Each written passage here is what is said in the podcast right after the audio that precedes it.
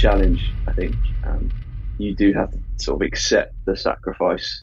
One of the biggest mistakes which every agency falls into at the early stages. I'm sure we all have. That was a challenge. I think um, you do have to sort of accept the sacrifice. There's a reason Mark Zuckerberg has a mortgage because he could use that money better and grow it quicker. On today's Engaging Marketeer podcast, I am speaking with a very inspirational guy. Uh, his name's Carl Hewitt, and he started a digital marketing agency at the age of, wait for it, 17. 17. When I was 17, I was probably mucking about in a bowling alley and playing laser tag. But Carl was starting a business uh, with his business partner, which he has now grown. So there's a big team. They do marketing for some very, very established businesses, including uh, the University of Portsmouth. So this is a great interview. He's a really inspiring guy. What he's achieved in, in such as such a young age is extremely infuriating uh, for a man of my advanced years. But you gotta love him. He's brilliant. I believe you you started a company ridiculously early. You thought, you know, I'm not going to go out and get a job. I'm not going to go out and, and and work for someone else. You thought, hell with it. Was it 17? Wasn't it? Yeah, I think it must have been yeah 17. What what what, what possessed you to do that? Because most people don't follow that path. Do you know, it was it was one of those things. So the I've always kind of been interested in and loved that idea of making something and progressing with something and having just a a big project that's constantly moving and you could do stuff to and, and make better. Um, so I always enjoyed that kind of stuff at school. I remember I, one of my very first sort of attempts at a business was customizing friend controllers and things like that for their games console. so they'd yeah. like they'd see online there's a, there's a gold one with camo or something they wanted, and I had learned how to take them apart, spray paint them, put them back together, and sort of sell these designs and stuff.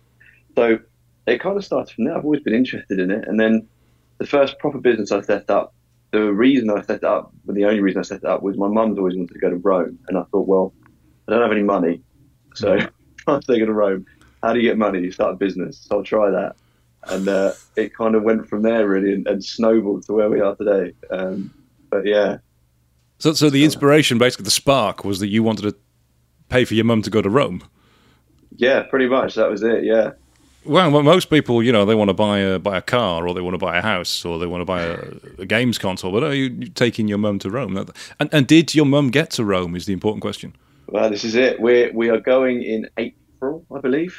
Um, ah. So it's booked, paid for. We're ready to go. We'll we'll go uh, this year. So that'll be that'll be good. I got lazy, you know. It was one of those where we worked on it, the company for a while, and I just was like, oh, I haven't got time. I need to find time to do this, and thought, no, do you know what? I just need to book it. So. Um, do you know you, you, you say you got lazy, you got you got busy. I think it's probably more more what it was because it, it, it's quite common that people set goals like that, um, but they don't actually stop once they've achieved that they can do them. And obviously, you've been in a position that you could do it for a while. You don't stop and celebrate it. I think that's so true. Yeah, I, I mean, yourself as as running an agency, I'm sure you know you're doing an incredible piece of work for a client. You know, I've seen the work that you guys do, and and you get to that stage, you're like, okay, great, that's the norm. Next one, and you kind of leave it, and you don't stop to mm. think, well, we won that client. We did it with our expertise. We spent years developing. We delivered it to a really mm-hmm. outstanding level of service. The client loves it. They're making more money. There's so many wins to celebrate there. Mm. And I think you're spot on. It's um, once you've done it a few times, it becomes a norm. You don't stop and, and celebrate it. And actually, one of our um, team members, Charlie, account manager, and he's very hot on that now. He came in, and one of the first things he said was that you guys just don't celebrate the wins. And um, yeah, because Reece and I will sit there and we'll go, "Oh, we got a new client. Okay, cool. Let's get to work on it, and then kind of carry on." Yeah. And uh, he's trying to put a stop to that. So I think you're, you're spot on with that. Yeah, because if if you keep doing like that, eventually you're going to face burnout because you're just yeah. moving on, moving on, moving on, moving on, and the back of your mind, it's like, why am I doing this? yeah, I think that's very common. Yeah. So what? So you, started the, the, business. Is this the business you started at seventeen? Is that the same business you're doing now? Was that a different one? It is the same, yeah. So when we started at 17, uh, Reece and myself, we were both at college, and Reece is my co-director. He was a self-taught developer, and so he was kind of um, he'd built this forum for developers, a little bit like to explain, kind of like GitHub really, but also mm. like a, a, forum. So kind of a, mix of the two, where you could ask questions, share code, and solve these issues together and support each other. I was teaching small businesses social media workshops in another attempt to try and raise some cash for this this holiday, and we thought we'll go down mm. that route. Um, and we kind of came together and thought, well, well, I'm, I'm really love my marketing, and Reece actually had a marketing related job at the time while at college, and uh, and he was an exceptional web developer. So we thought let's give it a go and, and see what we can do. So that was called Digital Dinos when we first started that up. It's Digital Dinosaur kind of uh, take, and uh, and we rebranded in May a few years ago to, to Hewitt Matthews. Was, was that um, were you going for the juxtaposition of the digital and the dinosaurs being old, or, or, or, are you just a big dinosaur fan? Yeah, you know me. I'm like a, I'm like Ross from Friends, just obsessed with. No, it was uh, it was because a client was on the phone to us, and he's uh, he's been in the navy, and he was just like a really sort of old school guy, and he just said on the phone, like, "I'm really sorry with this. I'm a real like digital dinosaur with technology, and you know, I know I'm here and it's around me and I need to use it, but I'm just not equipped for this, and I need some support." And because that's quite a funny phrase, I quite like that. It's a bit different, mm. and the branding was bright green as a result, that kind of Jurassic green. Yeah. Um, and so yeah, we went down that route with it and, and stuck with that for a, a good few years. Who doesn't love a dinosaur? Who doesn't? And it, it, it's weird. Somebody as young as you making a Friends reference as well. Yeah, I don't know. I'm 25 now, but it's uh, a great program. Regardless, I think it will be yeah. making Friends references for hundreds of years to come. Oh yeah, yeah. It, it's always on somewhere on TV. It's like Baywatch. It's always on some channel at some point. Um, so when when you're starting a business that young, I presume people around you in university and, and friends you've got from when you were growing up weren't starting businesses themselves. No, no, and that was that was a challenge. I think um, you do have to sort of accept the sacrifice between because you, you, you have very different lives um, after that point, and it is a, it is a big yeah step aside. I think from the path mm. everyone else is on. So what what sort of attitude did they have towards you? Because I, I, know from my experience that most people I grew up with aren't running their own businesses. They are employed in some capacity. And I've even had it from my family that, you know, well, why are you doing that? Well, why, why don't you just get a job? It's safer. Uh, how's it been like from people that you, you went to uni with and people you grew up with? What was their response like to you essentially taking the risk of starting a business yourself? Yeah, I think it's it's a good question because I think it's changed so rapidly as well that that view that people have on starting a business young because of social media. It, for, for better or worse, it's a lot more accepted now because of the rise of this. As much as I hate the hashtag hustle and grind rubbish that we have coming out there front and center, the side hustle. Of that, exactly, yeah. And it's kind of these people say, "Oh, I wake up at four thirty in the morning and run sixty miles, and then all this rubbish." It, it's it's more accepted and more encouraged to start your own thing and be kind of mm. the the decider yourself as to what you want to do. And but when we first started it, it wasn't really that. It was kind of just bubbling, and it was a the attitude was kind of like it was interesting. It was cool because not a lot of people were doing it, but it was still kind of not the the beaten path that many people went down at our age. And um, I think that through uni, um, you know, the people I met there, I only went to uni for about six months. I dropped out to, to run the agency after I started to, to really grow. I was I was going to ask that question actually. I, I suspected that might be the case. Yeah, so I got into uh, University of Southampton somehow um, with okay grades, and, and I went to study business entrepreneurship. And after about six months, I thought, well, the agency's growing, we're hiring people, and you can't have your manager say, oh, well, you go to that meeting, and I'm going to go to my lecture. So I thought I need to do something here. Mm. And yeah, and dropped out. And it was, um, for me, the best decision I've made. I learn, and I don't know about yourself, we're in this kind of industry, I think a lot of people are the same, but I learn by doing and seeing it and talking to people and implementing stuff rather than here's a textbook and someone talking at you. Mm. Um, so it made a big difference for me. But, but you know, the people I met there, their attitudes, they're all really supportive. I don't think any of them have kind of said, I wouldn't do that. That's not a good idea. Um, I think everyone's doing their own thing and they're quite accepting of that. So that's been really nice. And my other half, has, for sure, has been uh, very accepting of that. We we met before we started the company, so she's been uh, yeah, she's seen mm. it the hmm. whole way through and given me a lot of leeway. I think. yeah, you need that, don't you, when you're, you're doing business yourself because it, it's not nine to five. yeah, this is it. You know, she she knows as soon as the alarm goes off, i am on the emails checking to see if anything's happened, and then straight to work as soon as I can, and, and I'll be there for a while and out at events and things for networking, and and she's she gets it. She's fond of it. She encourages it, and I think is um is happy that, that I'm happy it's going well, and, and vice versa with her role in her job. So kind of uh, need that support, don't you? Hmm. One one thing I wanted to ask is because I, I, I didn't drop out of university, but I kind of wish that I did. Oh, interesting. It's not usually that way around. It's not, is it? No, no, it's not that way around. The, the reason being, and I've mentioned this on podcasts before, I did film and photography and animation at university, and I did it. I graduated in 1997, 98, I think it was, and we basically learned how to do tape to tape editing for video, and we learned how to use dark rooms for photography, and literally the week we graduated and left they were taking all the tape machines out and carting in the digital editing Avid suites. So everything from a technical standpoint that we'd learnt was useless. Every skill that we had was useless. Yeah, the theory was there and the camera operating was there, but everything else was different. Um, so I kind of wish I'd just ditched that and started earlier.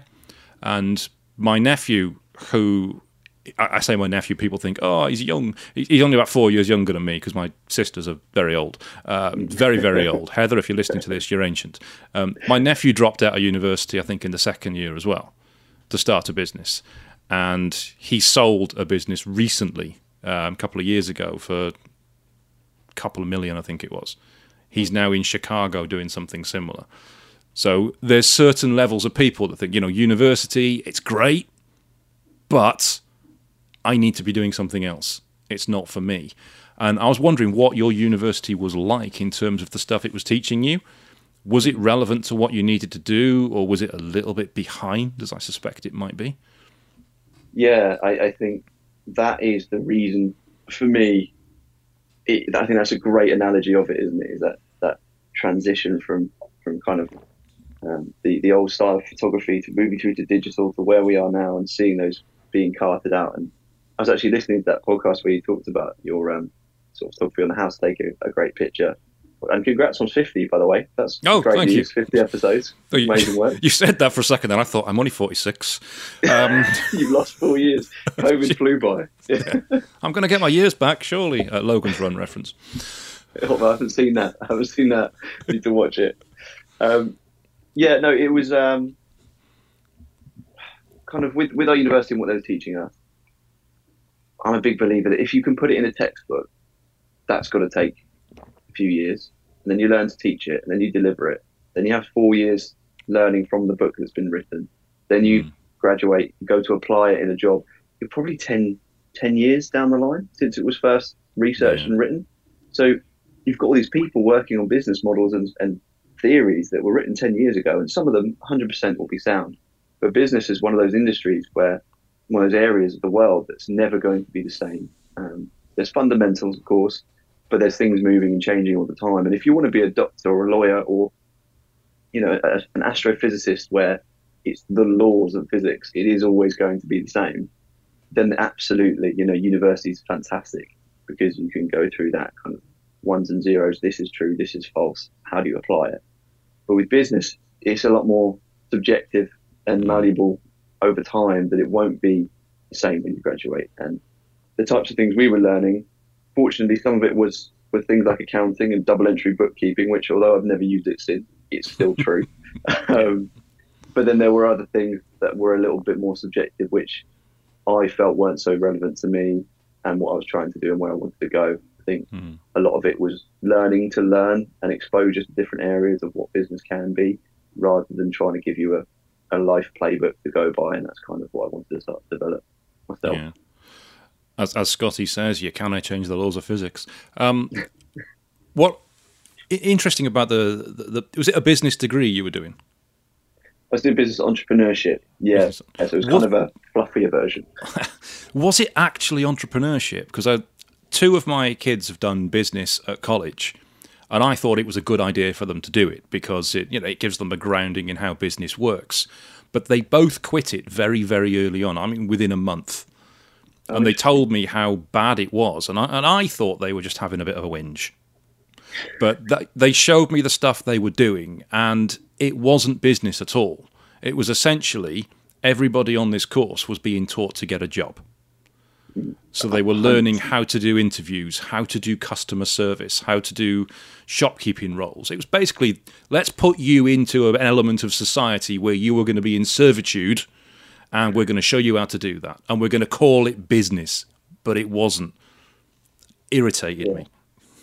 And I, I, think that's very apt as a, uh, I think it's very accurate as a view on, on the courses in general, by and large. You know, a lot of the people that I was on courses with are now consultants for the big four or, um, you know, in those kinds of roles. And that's what they've been trained up to do. Um, I think the most valuable part of that course would have been things like the placement year for me, because then it's actually in industry and you do see the inner workings of a company. But I think not a placement year somewhere huge, somewhere that's growing, moving quickly, innovating, is agile, you know, all the buzzwords that you want, but is doing some cool stuff rather than somewhere huge. Because then you say you end back up in that place where you're just being taught to get a job later and being taught to think this way because that's what the big businesses want you to do and that's perceived where the value is. So that's what you're going to learn because then the uni can say well our graduates on average earn this much money when they graduate. And it's like well yeah because that's what you've trained them up for the whole time. Yeah. There's no they could earn six times that but fewer of them would probably do it if you gave them different choices. And it's it's uh yeah, it's a bit of an interesting one as to where you sit. Because at the end of the day, it's a business at university. It's not meant to make profit really, but it is a business. They need people through the door, and they also need to put them into jobs afterwards to make the stats look good. So there is that to keep in mind. But I think what you said is is spot on. Yeah, it it, it really pisses me off because people go there thinking that they're going to learn how to basically run an empire mm. start their own, own, business, but they're not. They're being placed in shit, and it's it's kind of false advertising for me. It, it, it comes back as well to people have these rants all the time about school not teaching you skills that are useful in life. You know, they teach you Pythagoras theorem, which you will never ever need outside of school, but they don't teach you how to leverage debt. They teach you that hmm. debt is bad, don't use a credit card, uh, but not all debt is bad. It needs to be done in the right way. And it's just kids are coming out with absolutely no idea how the world works. They end up then getting a job, they go into servitude, they pay their credit cards and their taxes on time, and, and, and then they get old and they die. And there's just not people being shown look what's actually possible. If you've got the get up and go to do it, look what's actually possible. And it takes people like you to go, you know, I'm leaving this university. I'm being taught stuff that isn't useful to me. I'm going to go and start my own business and do it myself. And there just, there just aren't enough people with, I want, I want to say the balls, the the bravery, the the I don't care what happens, it's it's it's going to work to actually do that. It, it, I don't know. I'm having a rant. There we go. No, I appreciate it. It's very kind of you to say as well. So, so thank you. But it's, uh, you know, it is one of those things as well. The position we were in at that age, there's a level of kind of the opportunity that you have and the opportunity cost is so much lower than trying to do this in your 30s, for example, because you have mm. no dependents, no mortgage, no. Yeah. If it goes wrong, mum still pays the food bill and, and puts a roof over your head at 17 for most people, and that's mm. great. And so it's kind of like, well, nothing's going to change too drastically for me if I really balls this up. So what is there to lose? Um, and I think that is a, another really key factor in that we kind of thought, well, and to be honest, we do still carry that through today. We're like, well, if it goes wrong, it goes wrong. You, you learn something from it. So mm. it's it's keeping that mindset, I think, throughout it to say, well, you've got to do these things. But from your your point there about leveraging debt and and tax efficiency or all this kind of stuff, how to pay bills. I mean, everyone always uses that as an example, but I learn sort of the, the periodic table in order of volatility of these metals before I learned what tax is about and how you can sort of optimize that or pay a bill or say leverage debt. Like, there's a reason Mark Zuckerberg has a mortgage because he could use that money better and grow it quicker than than just buying a house up front. But no one explains the concept yeah. of well, the debt's this percent. If you think you can, you know, and it's crazy. It is. It, yeah. Whenever somebody they're like playing the lottery or they're, they're on a game show or it's like what are you going to do with the money if you win? Oh i'm going to pay off my mortgage. That's a stupid idea. Or i'm going to go on holiday or i'm going to buy a camper van. Really? And then it's going to be gone. Or they'll say something really stupid. I'm going to pay off my student debt. No! Don't pay off your student debt. What are you crazy? You get people oh martin lewis has had this rant before where you'll get parents who who've got kids who are just about to go to university and they say, "Oh, I want to I don't want them to have any student debt. I want to pay for it all myself and I'll take out a loan for it."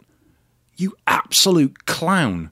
You are taking on a much higher rate of debt than your student that's the best deal they're ever going to get. Let them rack up as much as they want because if they never earn that much, they'll never pay it off. It, it yeah, it angers me.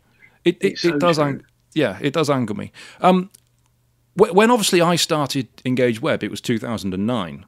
I'd worked for other agencies before. I'd been the web designer for Game. I had a, a long history of of work and sort of accomplishments that I, I could show people and go, look, I've done this. What's it like at 17? How are you getting across the credibility to show potential clients that you can actually do what they want you to do? Yeah, that's that was the big challenge, and um, it's it's cool that I think yeah picked up on that because that's a really good point where we had nothing to start with. We didn't have a a case study. We didn't have a network. I mean, my network was my mates studying their A levels. You know, I mean, they're going to be pretty useless to me. And then we had no experience, and it was a it was really hard. And you had to find people who were willing to take a punt on you and take a risk because it was a risk at that point. And, you know, they had to say, well, I'm willing to support these guys, kind of do my, my bit, see how it goes. And for us, that meant everything. And so we put everything into it and said, look, because we started with organic social media packages from like £25 a month to £75 a month and your silver package in between. And it's mm. like, not a huge amount of money, but it's money still. And that was our foundation to then say, well, look, this is what we did for X, Y, Z company in Portsmouth. We can do it for you for 250 a month and kind of see how that went and then do that. And then you just start to grow it out. And it was just finding those people to really help us. And there's such a, or for me, there was this pre, yeah, judgment of the world of business to say, well, everyone's going to be really intimidating and scary. They're going to tell me where to go. I don't know what I'm doing. I'm going to get found out. And you realise pretty quickly, everyone's actually quite nice. They're all people. They all go home to a family and, and have a, a, nice time. They've all laughed at some point in their life. They're not that scary.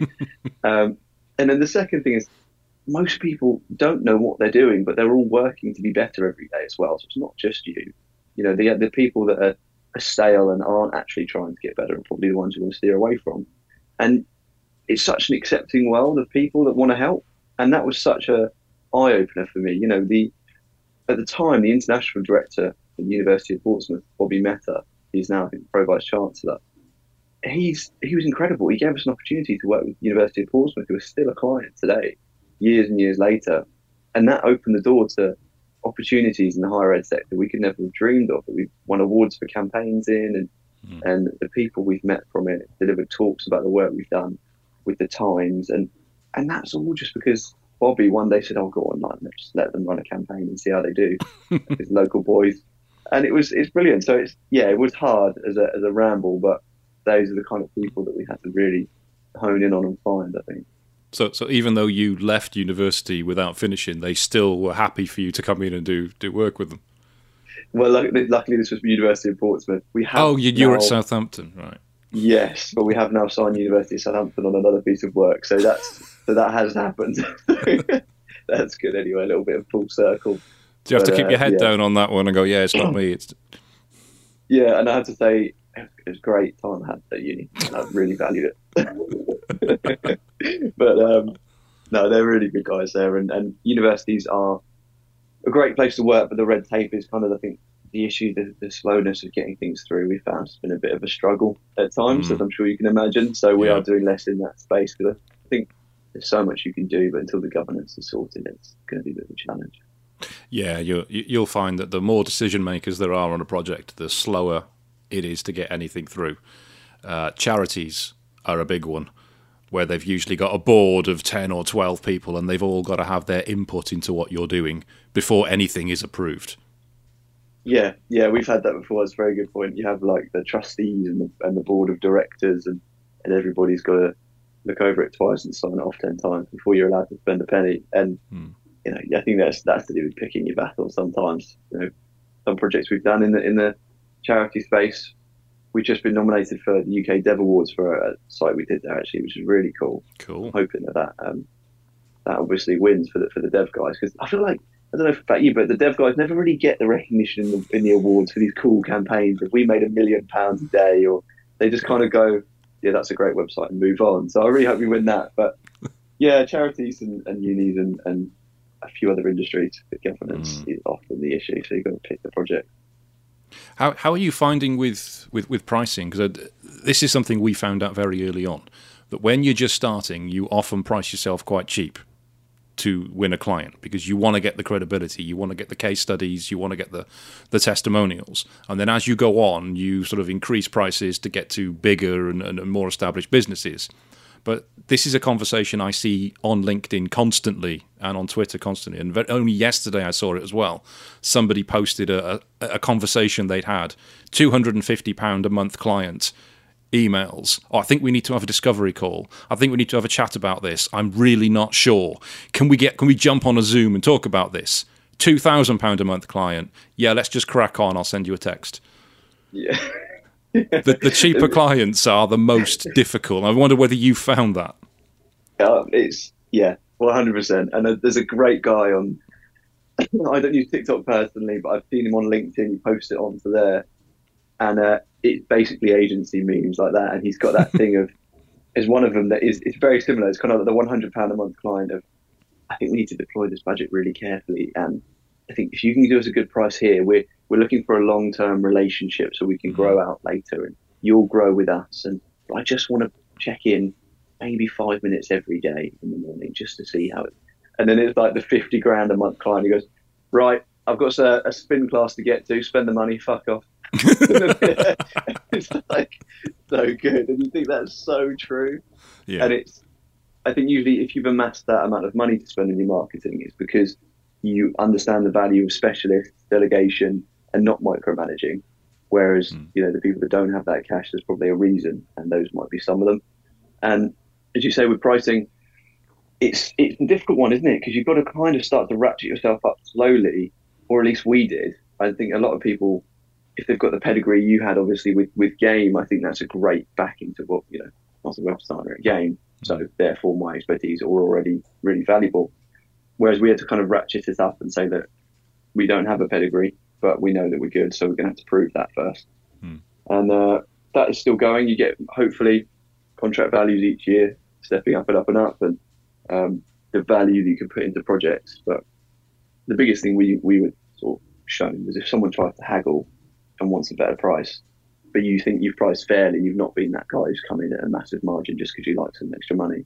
If you think you've got a fair price, you just take out bits of value and you say, all right, fine, well, we, we can't do your keyword research for example, or I won't be able to help you with planning your, your sitemap. You're going to have to let me know what you want because that saves mm. half a day or whatever it is.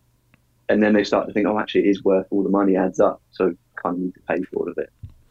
You know, you know what, what you've just said there is, is a lesson people usually learn a lot later in life. I don't know if you watch the. Do you watch The Apprentice?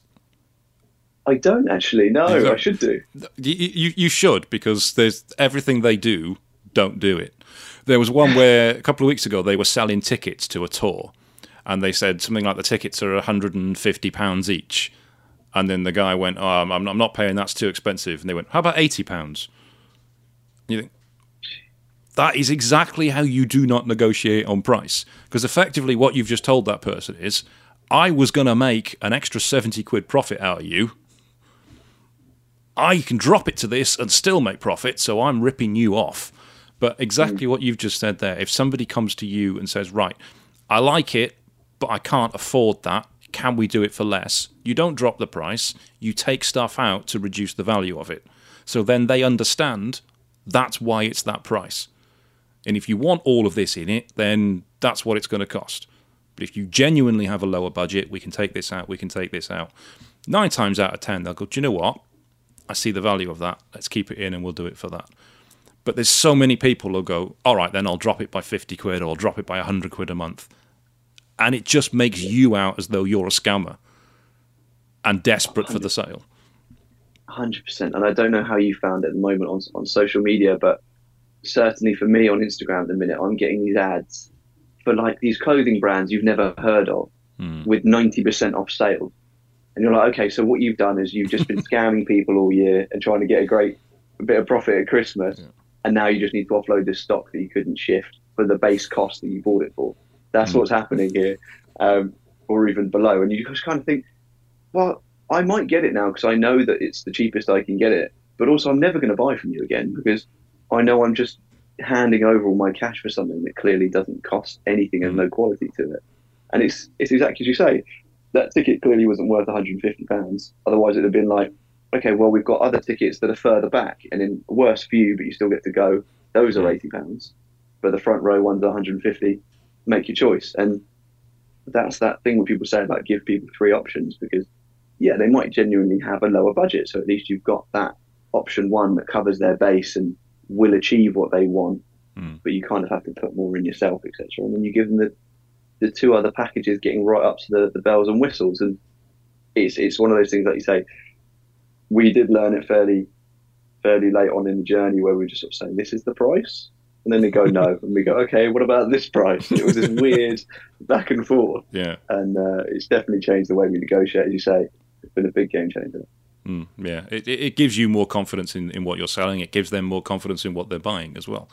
Um, one one thing I want to talk about, obviously, because there's there's a big difference between having a job, doing the work yourself, and starting an agency and employing people. How did you approach the first person you, you hired? How did you come to the, the realization you needed them? How did you identify what role it was going to be? And how smooth was the process? Yeah, so absolutely. People, we got told early on by another, again, guy who owned this huge group of, of car dealerships in, in, the, in the area. And he just kind of said, Yeah, come and have a chat with me. Fine. Yeah, we'll, we'll talk about business. So let us into his office. We went and had a chat with him, these two 12 year old looking lads who started an agency. And he said to us, People are going to be your biggest problem. You don't know it yet, but they'll be your biggest headache, your biggest sort of time uh, consumer. And he was so right. and our first hire was really quite nice, actually. It was a really nice in between because it was my best friend at school. And his name's Joe Lee, and he's a. He's that's a always risk. That's always risky. It is. It was. It was a risk, but we were so young at the time working on this really cool project. I don't think we'd got into that mindset yet of mm. like professional and personal. We just had this cool project we wanted to get on, and um, he was a professional footballer played for for Yeovil in the FA Cup and all this cool stuff, and now as a as a coach. But between all his training and his, he'd come and work for us part time, and he was helping us with marketing, kind of in general. We hadn't specced out the role; it was a real messy grey area. But he was so bought in and so invested; it was brilliant, and really helped us to sort of motor on. But I think our first proper hire was an apprentice, and again, hmm. that was a process that was not smooth at all. We were awful with management. We didn't know what we were doing, but we needed someone to help us because we had too much work. Um, and it, it, was one of those where you just learn so much from that process, and then every hire gets better and better. And yeah. and now that the team we've got in place, I think we're so lucky. The guys are incredible. They're really, really great, and the journey that we're going on. And the thing that I've learned is is getting people invested in your plan and your goal and their role within that, and mm. letting them be autonomous in achieving the end goal of, of, of their job, but making sure they know why they're there and, and, why they come into work in the morning because they're helping us to achieve this thing that is going to benefit everyone and, and push us along. And that's kind of the overarching thing every day is, well, how can we make it clearer that everybody is so valued in this process and is really useful and important because that's what we all want. We all want to feel useful in life. I feel like that's the, yeah. the gist, isn't it? And so if you can give them that in their work, that's that's massive. And it took us a few years to figure that out as well, but that's certainly how we view it at the moment. So, so how easy was it for you to to hand over work that you were doing to someone else and stand back and, and let them get on with it? that's that's the thing. So for me, I'm just doing that now for the first time, interestingly, because what we did with the company was we met um, these, these two guys who are incredible entrepreneurs and some of the biggest businesses in their sector and sold them and grown others. And, and they said to us, look, what do you and, and your business partner, Reece, what do you do in the company? We're kind of, oh, a bit of everything. And he said, split that. Your job is going to be sales and marketing and new business and, and growing the company. From, from that view, your job is going to be operational delivery, growing the client accounts, client satisfaction, and sort of COO, CEO roles. And that's how that came about. And so I said, right, well, I'll go and do that and I'll go and find a new business and, and the, the outward facing work, if you like. And then Reece took on the operational management. And all of our hires until the, the back end of last year have been operational. So it's been me going and winning the new business and then the team delivers it. And I, I sort of go, right, here's the new project. I'm off to find the next one. And so Reece is so much further ahead than me in management and how that works and the skill set involved in that because he's done it for longer. And I've just now had the first person join my side of the team.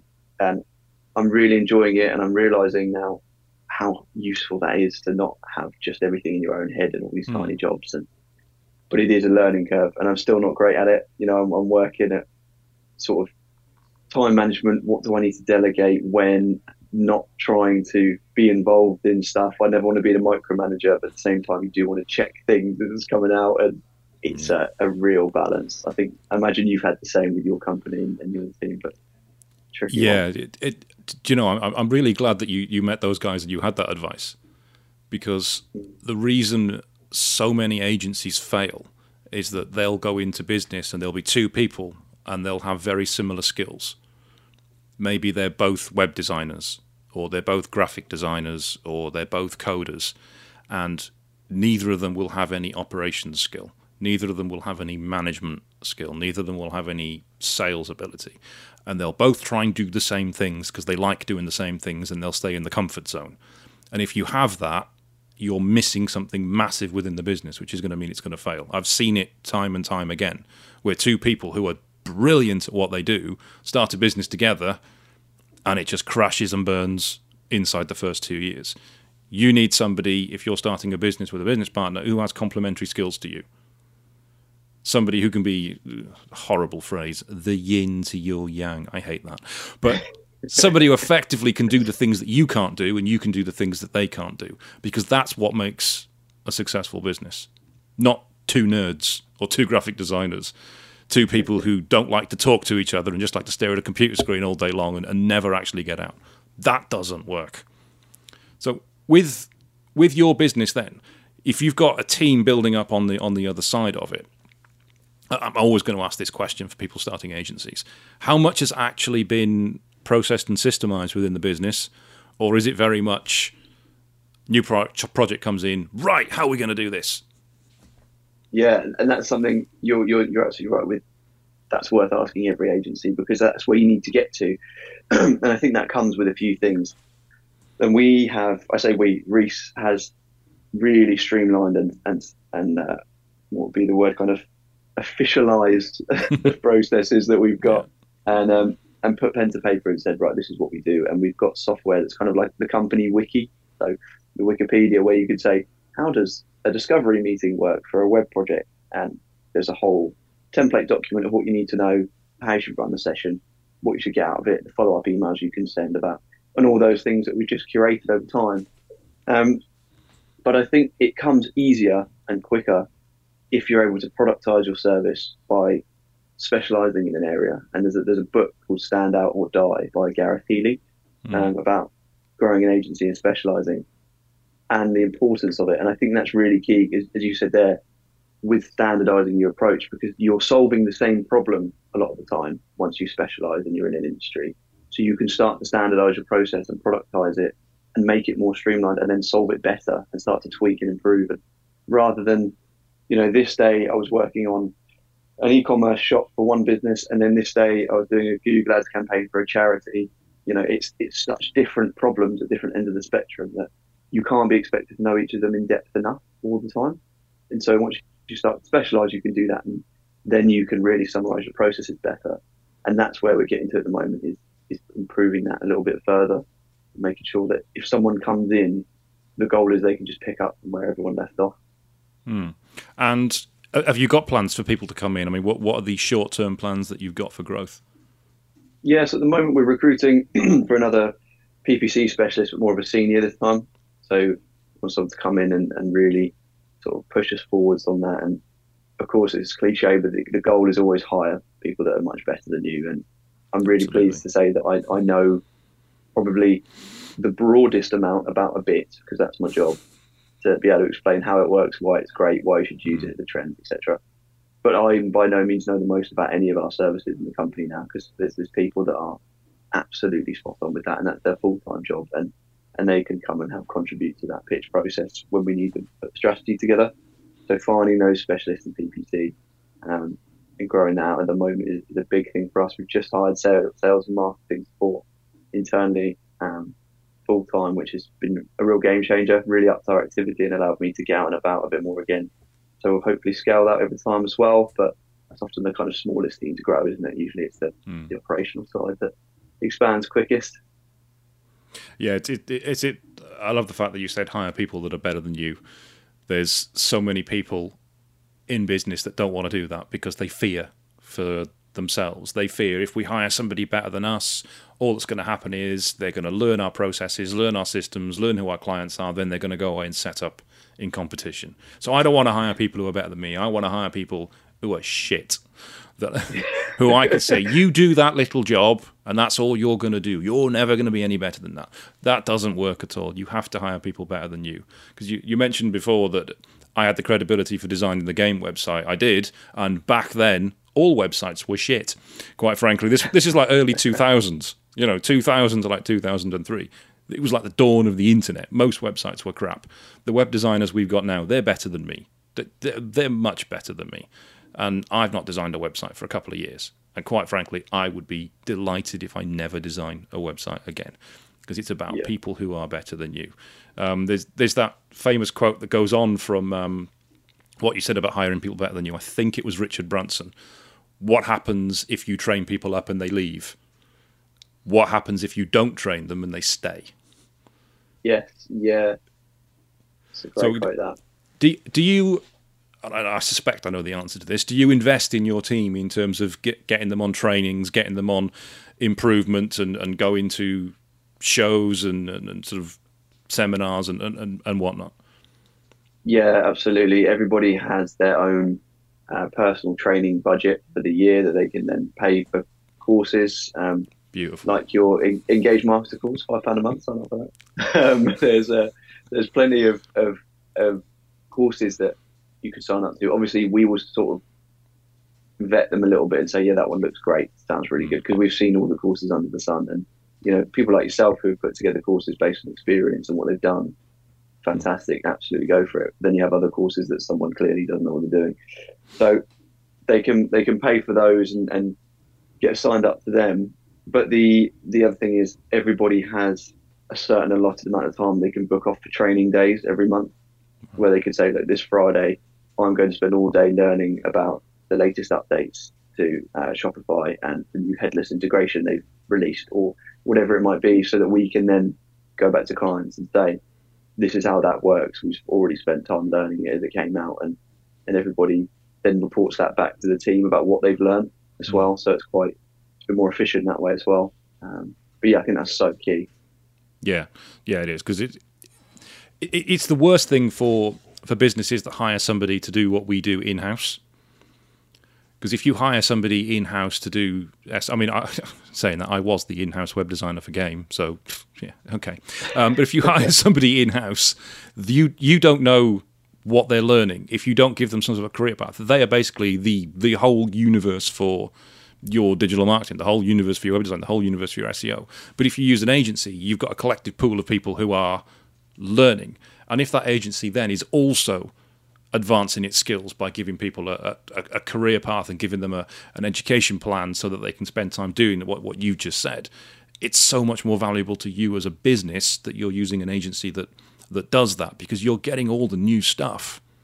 You're not just learning something once and then relying on the fact that it's never going to change because you know what?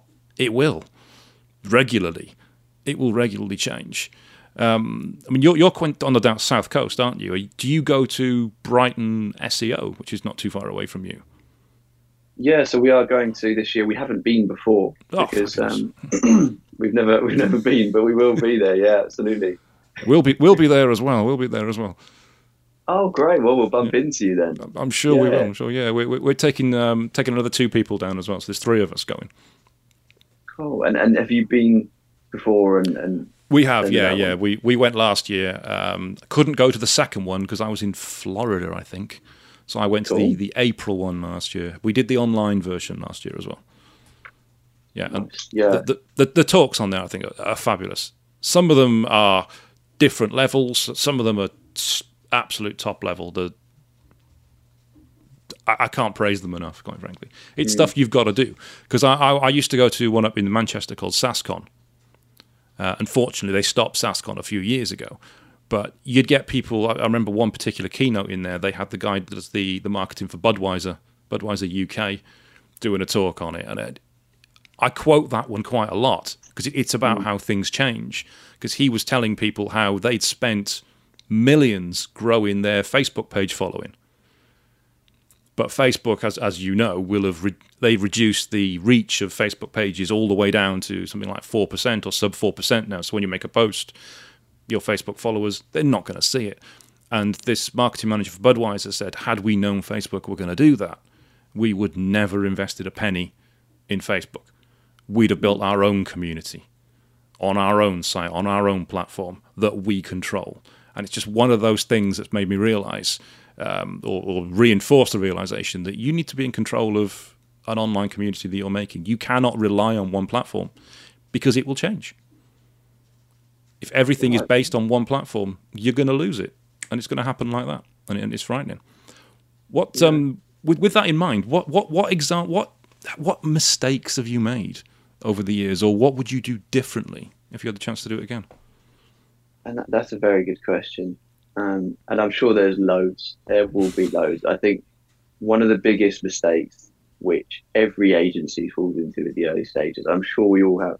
You probably know what's coming. Is taking on everything that comes through the door, and sort of saying, "Yeah, we could do that. It's kind of similar. Yeah, we can do that a bit. We'll figure that out." And there is a certain amount to be said for, you know, take it on and, and figure it out and learn it because that's how you will grow and progress. But if it's not what you want to be doing, it's not in your skill set, it's not where you want the business to be in five years, don't start taking on things that are not for you. Like for us, PR, for example, we don't do PR. We don't write mm.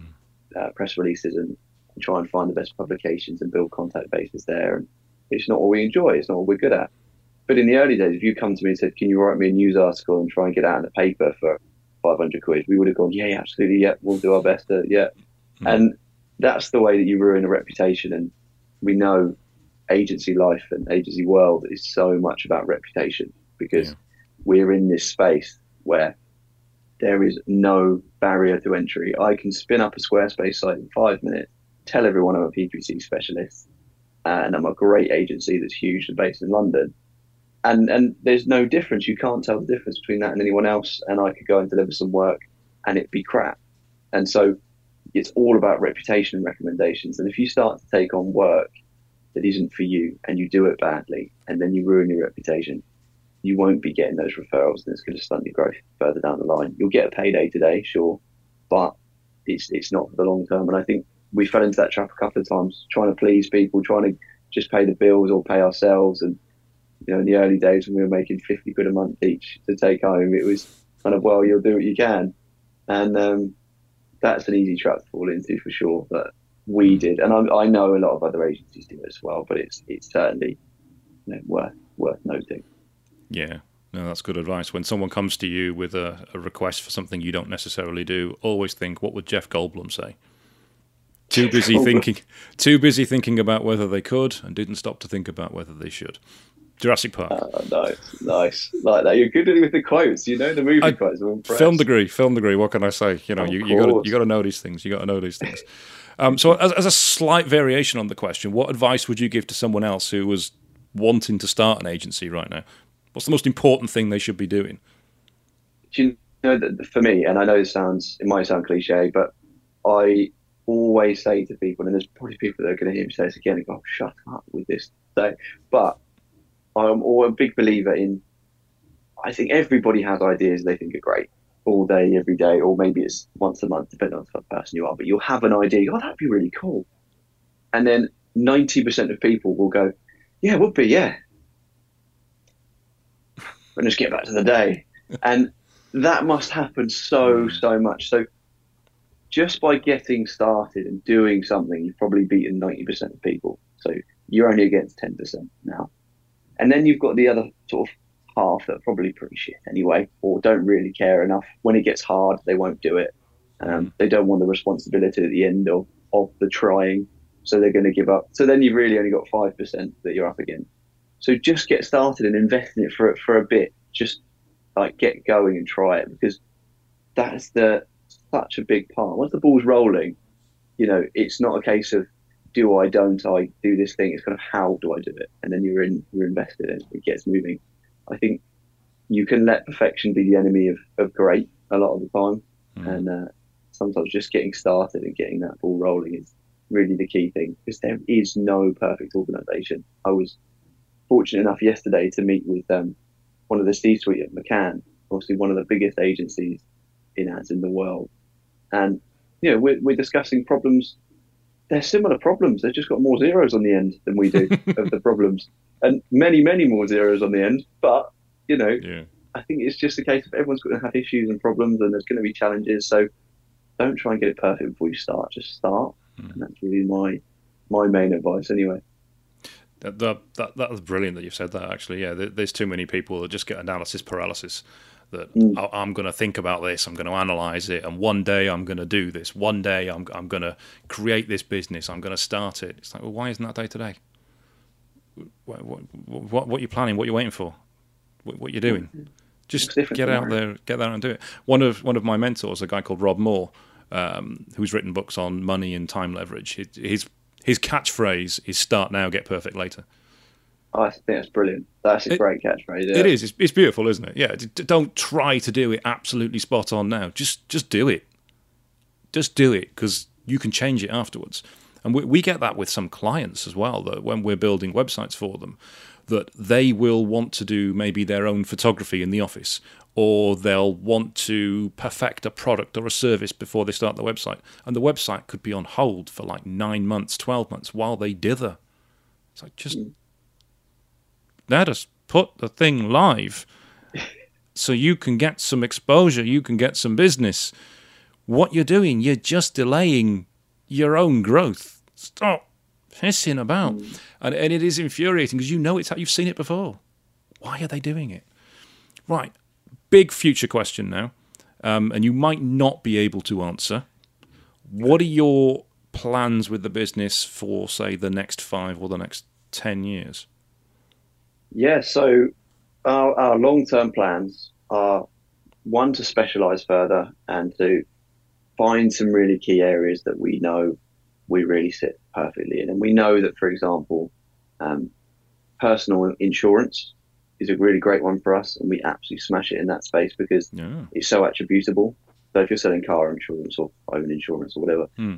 it's so attributable. We know that we smash that with our PPC and our ads and our websites and landing pages. So that's the place that we want to expand it because there's a lot of opportunity there. Longer term, and my, my goal is to grow a group of specialists as well. So let's say you're you smash out your, your PPC for insurance. Let's get a brand agency who does that specifically for insurance or for whoever. Um, just start to grow the group out that way. That's what I want to do. Um, so is that, is that is that growth through uh, acquisition of other agencies? Yes. Excellent. Excellent. And have you done anything on that at the moment? Are you are you following anybody in that space?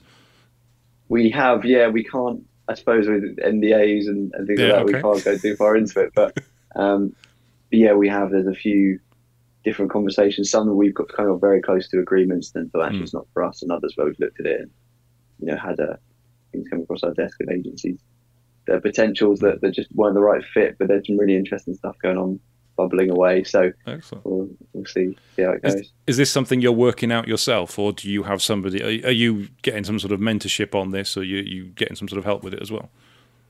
Yeah, a little bit. It's we're very very fortunate in that we managed to get some really great mentors early on, and I think as you say with with the advice piece, get some great mentors early on. Don't mm. don't find twenty of them and get so much advice you can never decide anything. But mm.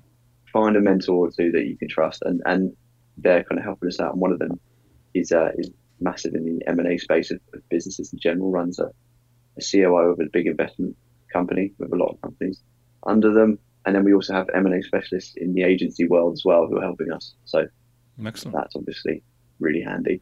to structure the deals and find the acquisition targets. So yeah, yeah, we're, we're quite hmm. fortunate mm. with that support as well. It is interesting for um, M&A in the digital agency area because obviously there, there's not a lot of assets, which means you can't necessarily do an asset purchase. It tends to be a share purchase. Um, something we're looking at as well. You see, so it's, it's quite interesting that you're you're you're doing that. Um, okay, I, th- I, think we're, we're we're we're getting off into specifics here that we don't want to talk about. And obviously, you, you're looking at businesses, you've got NDAs. We can't go into that, so we need to wrap up now anyway. Um, so, if somebody wants to get into into contact with you, whether that's to work with you or to just chat the shit with you, what's the best yeah. way for someone to to follow you and to get in touch? Best place to go would be probably my LinkedIn. So if you just search for Carl Hewitt, I'm the one with the green background on a green screen. Um, we're doing headshots, so I should should stand out a bit in the search results. or just drop me an email, carl at hewittmatthews.co.uk. And um, yeah, I'll be absolutely delighted to catch up with anyone that wants to chat. Particularly anybody that might want to sell an agency. And very much anybody that would very like much anybody wants to sell an agency. there we know. So uh, yeah, absolutely. All right, fantastic. Thank you very much for chatting to you, Carl. It's it's been a it's been a real pleasure. It, it's rare to meet somebody who's started a business so young and made such a success out of it. Um, I've enjoyed every second. Thank you. I appreciate that. There. Thanks so much for having me. It's honestly, it's been yeah really great to chat with you. Awesome. Thanks.